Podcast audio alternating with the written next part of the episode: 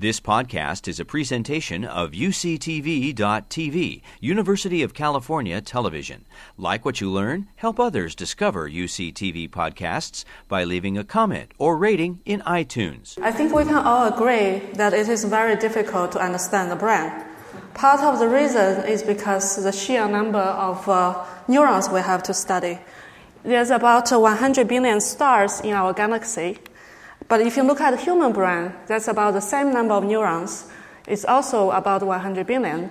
But what makes it even more difficult is that on average, each neuron is connected with about 10,000 other neurons.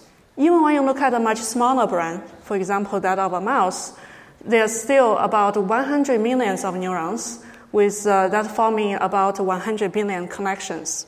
What makes it difficult to understand is not just the sheer amount of numbers, the thing is that all the mental activities that we really want to be able to understand, for example, perception, attention, or consciousness, is really an emergent property of not just a few neurons, but instead uh, those millions up to billions of neurons that form a neural network or neural circuit by forming connection with each other, which we call synapses. So it's not enough to only and try to understand you know 100 neurons, even though you can already learn a lot about the universe by looking at 100 stars that are formed at different stage. So condense all this into a scientific question that we can ask. The first set of questions we want to understand is how a single neuron operates. For example, a single neuron in the cortex may receive 10,000 inputs. We want to know what are those inputs and we also want to know how this individual neuron integrate all the inputs it received to generate an output signal. So in another way to ask the question is what is the input-output relationship for the individual neuron in the brain? After we understand that, we can then look at how multiple neurons, uh, actually, you know, tens of thousands of neurons that are working together by forming a circuit, and what are the inputs those uh, circuits receive and how individual neurons within the circuit um, ex- ex- um, encode sensory stimuli or uh, execute a neural command, a motor command. So, in order to do that, we really need to span a very large uh, scale, both in space and in time, as uh, Mark mentioned previously. So for imaging method, what we would like to have is that we like to have submicron spatial resolution because that is the size of individual synapses. Those are the size of the connections between neurons. But we also want to be able to have millisecond scale time resolution because this is how quickly the neural signal signaling happening in the brain. We want to be able to image all those processes at depths because you know, brain is a three-dimensional, rather thick structure, which uh, in all the adult brains, uh, they are also scattering. So one of the techniques that has been around for many years, which is very powerful in this aspect, are the so-called two-photon fluorescence microscopy. So the, this, this microscopy rely on the excitation of a fluorescent molecule by, absorb, by the absorption of two photons at the same time. And then when the molecule comes back to the, to the ground state, it will release its energy in the form of a fluorescent photon. The nice thing about this technique is that the fluorescent signal is only generated at the focus of your excitation laser. So in order to form an image of the brain, what you only need to do is just to scan this focus around inside the brain and connect the fluorescent signal at each position. And then when you plot out this, uh, this two-dimensional raster plot, that basically give you a micrograph of the fluorescent molecule distribution. As this example show, you can see that the spatial resolution of this technique is clearly sufficient since you, you are able to see individual dendritic spines in vivo. But there's a problem when you try to image uh, the, uh, uh going beyond a two-dimensional image. And this is important because uh, from a single neuron to a neural circuit, this is really a three-dimensional structure. If you only scan in a 2D plan, you will only be able to have a cross-sectional view of, of the sample. So in order to get a volumetric imaging of the neuron, you basically need to scan, you basically need to scan this focus uh, in three dimension. So you can see that it takes time. And secondly, sometimes your, your sample may be moving, and then you will have this motion induced artifact in your image. And finally, if you want to really have high volumetric imaging speed, the traditional approach is basically trying to move this laser focus very rapidly in three dimension. So assume that you can do that. What will, you, what will then happen is that now you will have a huge amount of data because you go from a two dimensional image now to a three dimensional image stack. And because of this motion problem that you want to correct, now you need to do three-dimensional motion registration, which is very difficult to do when you are dealing with gigabytes of data. And typically, uh, traditional neurobiology laboratories are not really equipped either in terms of computational hardware and expertise to really handle this type of big data. And finally, the actual volume rate is still limited by the brightness of the fluorescent molecule. Even if you can move the laser focus very rapidly, the focus is still required to stay at each individual position for long enough time for you to gather enough photon to see the structure. So when we was, was confronted with this problem, we asked ourselves this question, is this traditional approach of scanning this focus in 3D absolutely necessary? And uh, to, before I give you the answer, I want to show you that those are the neurons in the brain, and you can see individual circles. Those are individual, the cell body of individual neurons. And those are the dendritic spines uh, um, uh, in, of a single neuron. So there's lots of things happening. You see flashes of, uh, of fluorescence intensity change, which is basically telling you that these neurons are becoming active. But despite of all those activities, you would probably also notice is that nothing is changing the, I mean, sorry, the, the, the neurons are not moving around. I mean, lots of things are changing, but, but neurons stay put. Maybe because of the actual cellular matrix that are holding them in space. But they are not, they are so stationary that they are even constant, they even have constant position on the level of a single synapse. So this means now we actually have a choice, which is specifically true if you have a sparsely labeled sample. You could, you could do this conventional scan, and then for a sparsely labeled sample, you will spend lots of time looking at nothing. Or what you could do is to stretch out your excitation focus so that by scanning this focus once in two dimension, you will have a projected view of the, the same volume.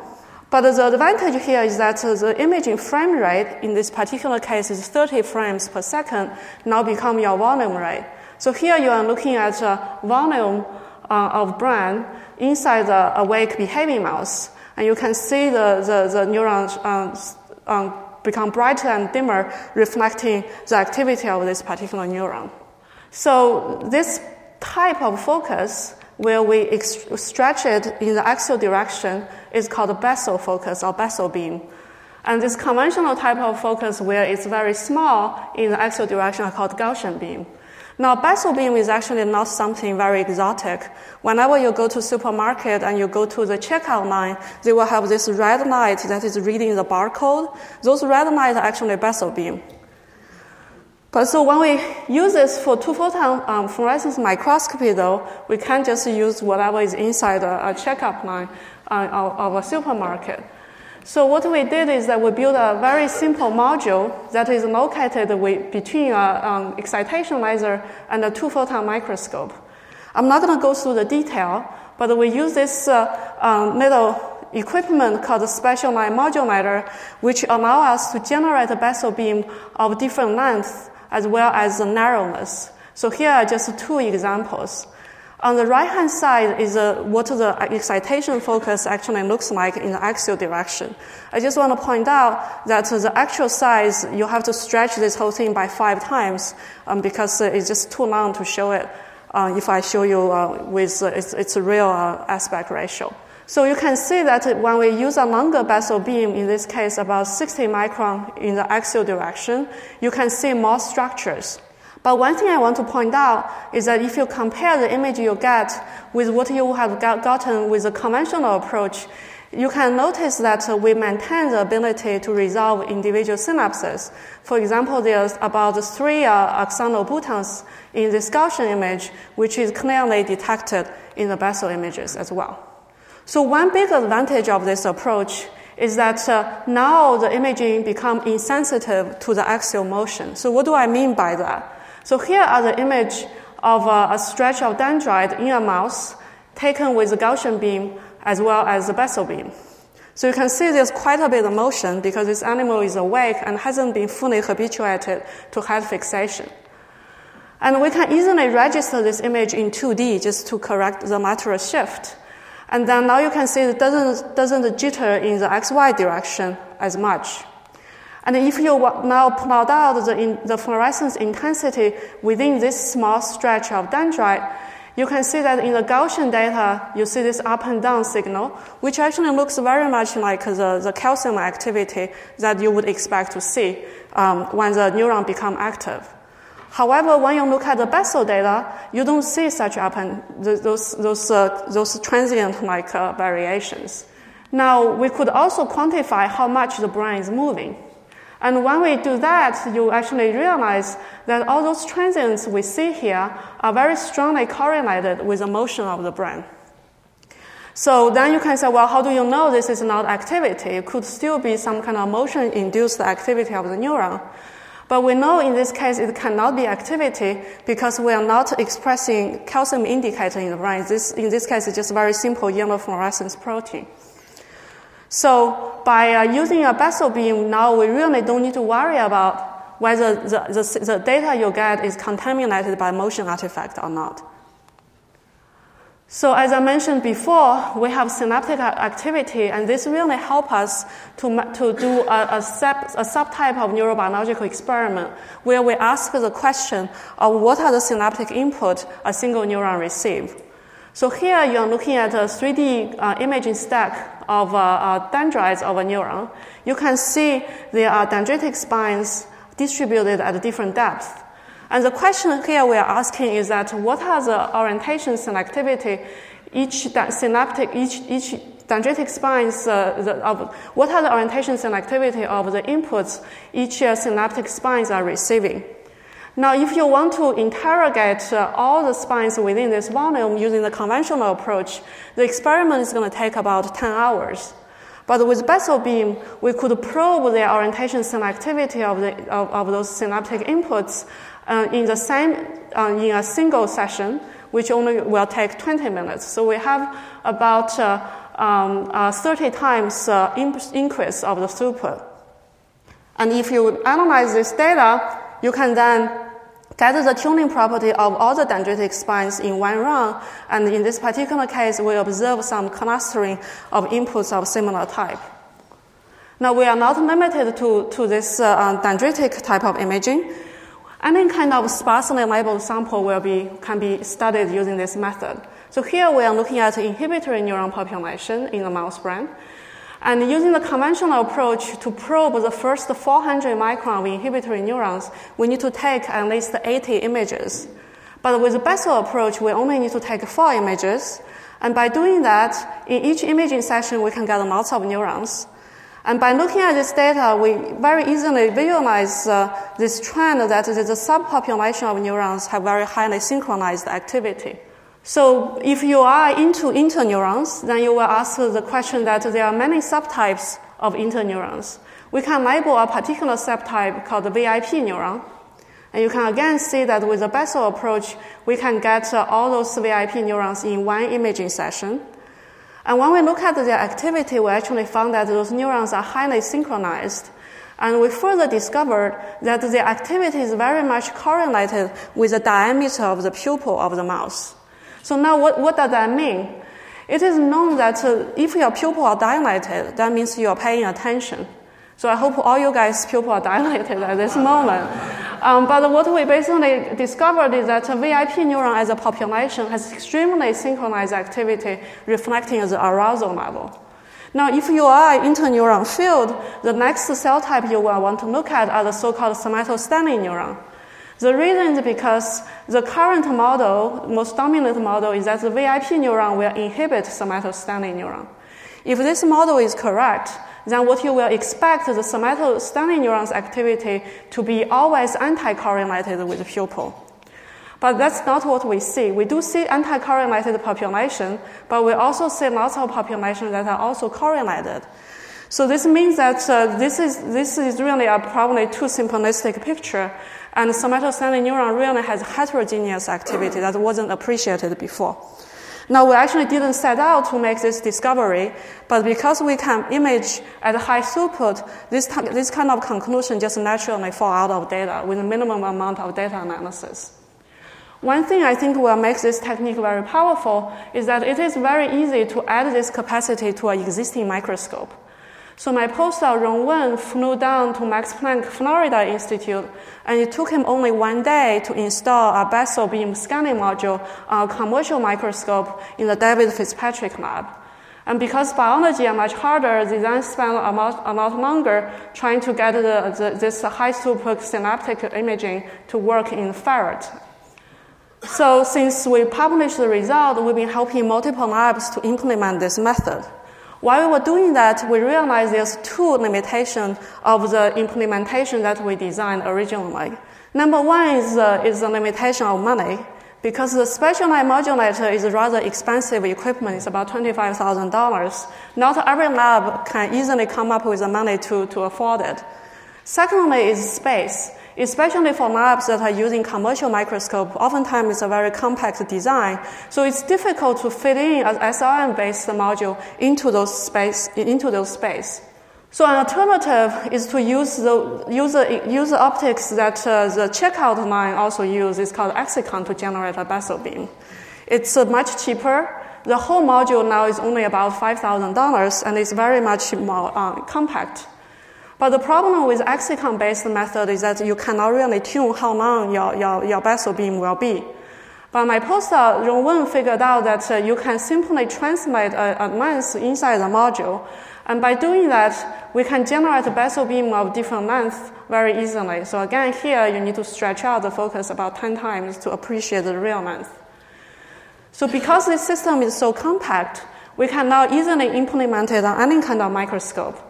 One particular uh, microscope that is of interest here is a mesoscope that was designed and built by the group of Karel Svoboda at Janelia Farm. So this microscope has very large field of view. It's about five millimeter, which covers about 50% of, uh, of, of, of half hemisphere of cortex. And I also want to mention that there's this remote focusing unit there, which allows them to very rapidly move the focus in the z direction. So we can combine the Bessel module with the mesoscope. This is how what the whole module looks like relative to the microscope. And now we can probe a very large volume of neurons at very high resolution. For example, here we'll keep zooming in into this very large field of view, and you can still see we maintain the resolution to, um, to see dendritic spines. And just a few nice movies. Um, by uh, combining this with functional imaging, now we can do extra large volumetric functional imaging at high speed. So this is a 300 Gaussian image frame of a single neuron labeled in the mouse cortex. And we can just translate uh, the Bessel beam six times. We can cover the same volume. And in this case, we can now monitor their activity while maintaining the ability to see individual synapses. And remember at the beginning of my talk, I mentioned the goal of being able to study the input output relationship of a single neuron. Now we really have the technique to do that in a awake behaving animal. The very last, last example I want to show is when we look at not just single neurons, but also um, cell bodies in a circuit. So here we are looking at an extra large volume. It's, those are the inhibitory neurons from the first 650 micron um, uh, thick in the mouse brain. And we can image this whole volume, 1.3 millimeter by 3 millimeter by 600 micron volume of uh, inhibitory neuron activity at 1 hertz. And we're still doing data analysis, but just you know subset of data give us about 1,700 neuron of the, uh, of the activity information.